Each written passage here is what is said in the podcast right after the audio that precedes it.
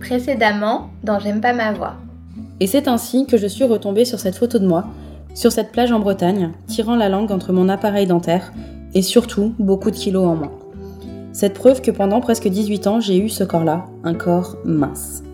Alors bien sûr, on pourrait me dire que c'est facile de s'en foutre quand on est un homme, vu que la société ou la mode ne nous pousse pas à faire attention au moindre drame de trop. Pour être totalement honnête, je me préfère largement aujourd'hui qu'il y a 20 ans. Je n'irai pas jusqu'à dire que je ne changerai rien, mais aujourd'hui comme hier en fait, ça va.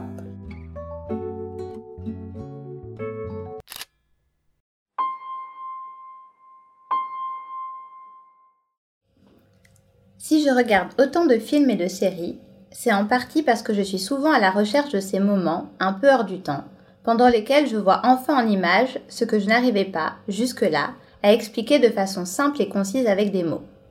Ces petites citations visuelles que je sortirai forcément une fois de temps en temps de mes archives émotionnelles pour dire à n'importe qui, pendant une conversation enflammée, que comprendre cette scène, c'est un peu me comprendre moi aussi. Par exemple, dans l'épisode 13 de la saison 8 d'O I Met Your Mother, lorsque Ted, le personnage principal, explique que la douleur ressentie à la lecture d'un texto particulier où il est question de son ex c'est pour lui comme ressentir un million de fois toutes les autres douleurs physiques que le personnage a subies depuis le début de la série, et qu'on voit ainsi un montage accéléré de ces dernières à l'écran. Ben moi, à ce moment-là, j'ai juste fait pause. Et j'ai repensé à toutes ces fois où je me suis sentie comme vide à l'annonce d'une nouvelle étape dans sa vie à elle,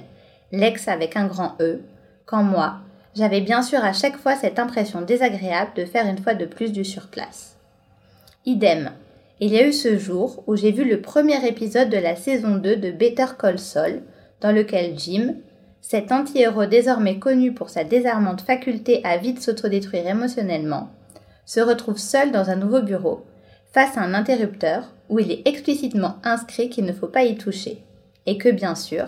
il s'empresse de l'actionner pour découvrir, un peu décontenancé, qu'il ne se passe finalement rien. Bah moi encore, j'ai hurlé au génie des scénaristes d'avoir si bien raconté ces moments où l'interdit sonne finalement comme un réflexe qu'on ne veut surtout pas réfréner. Et de me souvenir ainsi de toutes ces fois où j'ai volontairement pris des mauvaises décisions juste pour me voir me débrouiller avec ça. Mais enfin, et je vous jure que je ne raconte pas tout ça pour rien, il y a eu cette période où j'ai appris à connaître le personnage de Brenda Chénovite dans la très culte série Six Feet Under. Car de cette femme qui a l'intelligence de se savoir totalement dysfonctionnelle, je me souviens avoir aperçu et retenu, pendant la seconde saison, ce petit moment d'agacement qu'on devine chez elle, quand d'autres comprennent qu'elle est en fait l'héroïne d'un best-seller sorti quelques années auparavant,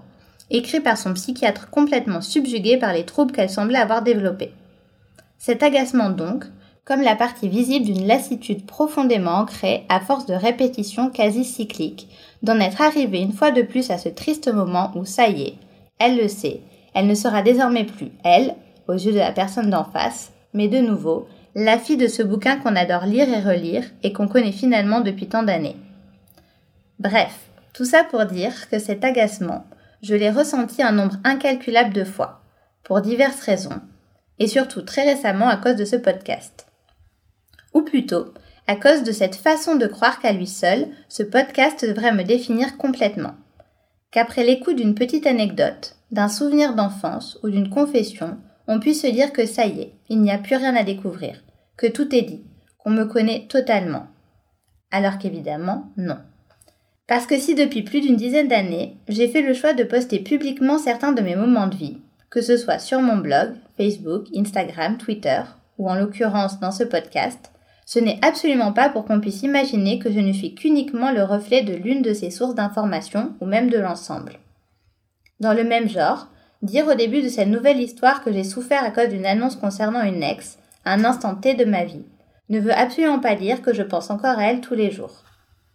Ensuite, avouer que si parfois j'ai volontairement fait de mauvais choix par le passé, cela ne veut pas dire non plus que j'en ai majoritairement pas pris des bons, ni que je continue à faire n'importe quoi en ce moment. Et je ne parle pas là de toutes ces fois où j'ai pu dire une chose un jour, puis peut-être son contraire le lendemain. En fait, c'est justement parce que je ne parle pas de tout, volontairement ou non, que je ne veux pas être réduit à ce que je montre de moi. En fait, tout ça, que ce soit public ou non, ce n'est qu'un contour, une vague idée de ce que je peux être ou non. Et c'est d'ailleurs aussi pour ça que dans ce podcast, chaque épisode est finalement lu par une voix différente. Chacune d'entre elles n'est qu'un aspect de mon histoire, pas son intégralité.